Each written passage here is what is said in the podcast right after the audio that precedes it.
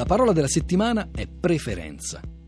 La parola deriva dal latino medievale, dal latino medievale preferenzia, documentato per la prima volta poco dopo l'anno 1000, a sua volta dal latino classico preferre, composto da prei e da ferre, cioè portare. Come ricorda già all'inizio del Cinquecento Agnolo Fiorenzuola, il verbo preferire non è ricevuto da scrittori autorevoli toscani, i quali in tal significazione hanno anteporre e preporre. E questa mancanza di attestazioni nei cosiddetti scrittori di buona lingua farà sì che preferire troverà accoglienza nel vocabolario della Crusca soltanto alla quarta edizione, nell'edizione settecentesca, accompagnato come sostantivo da preferimento, il preferire, e non da preferenza, verso la quale continuerà una certa ostilità dei puristi. Eppure, in italiano, preferenza, nel senso generico di opinione o atto di chi preferisce, presceglie o antepone qualcuno a qualcosa di altro, si trova attestato già nel 1657, nella descrizione di tutti i Paesi Bassi, altrimenti detti Germania inferiore.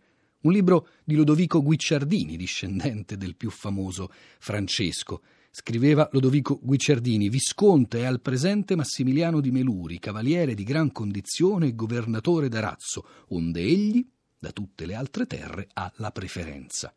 Ma non è questo il significato in cui la parola ha circolato e sta circolando così spesso in questi giorni. L'espressione, come dicono i linguisti, il sintagma voto di preferenza, risulta circolante già verso la fine del Settecento, anche se in un contesto non propriamente politico, ma accademico.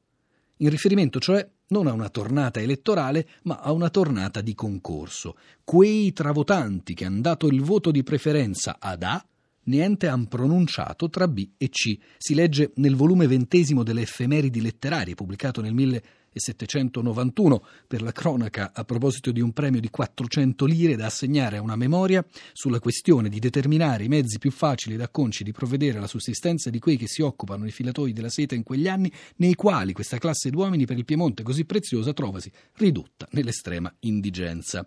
Come che sia, il significato propriamente politico o meglio elettorale di preferenza, comincia a diffondersi solo nella seconda metà dell'Ottocento, insieme con la diffusione in Italia delle tesi dell'inglese Thomas Hare, tesi che riguardavano appunto la rappresentanza proporzionale.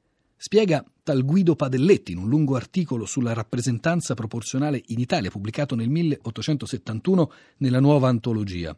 Il quoziente è cosa imperfetta, senza l'altro congegno sottilmente scogitato da Hare, il voto di preferenza. Eccolo lì.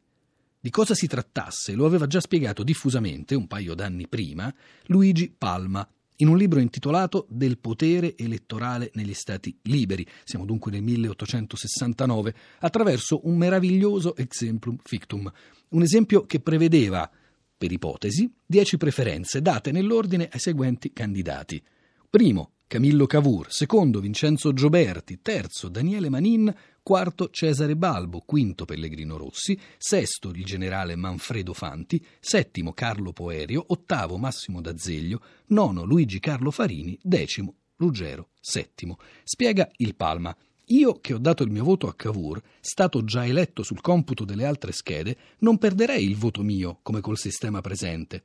Con quello di Hare mi si computerebbe il secondo dato a Gioberti e quando questi con lo stesso metodo di preferenza abbia i mille voti sarebbe deputato e lo stesso via via per personaggi come Manin, Balbo, Poerio, D'Azeglio, Farini. Ricordava qualche giorno fa Massimo Gramellini in un articolo della stampa che vent'anni fa la parola preferenza era impronunciabile tra persone per bene. Craxi le amava, ricorda Gramellini, dunque rappresentavano il male assoluto.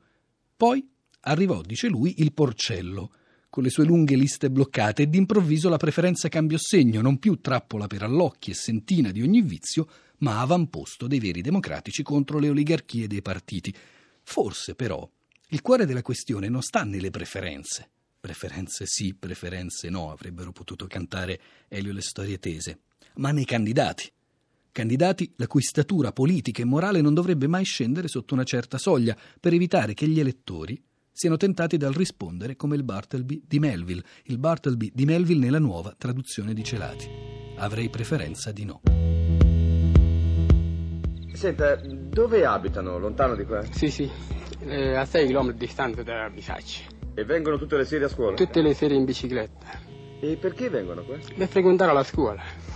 Ma le piace? Sì, Che trova di bello venendo a scuola? tutto di bello perché la scuola fa bene alla persona.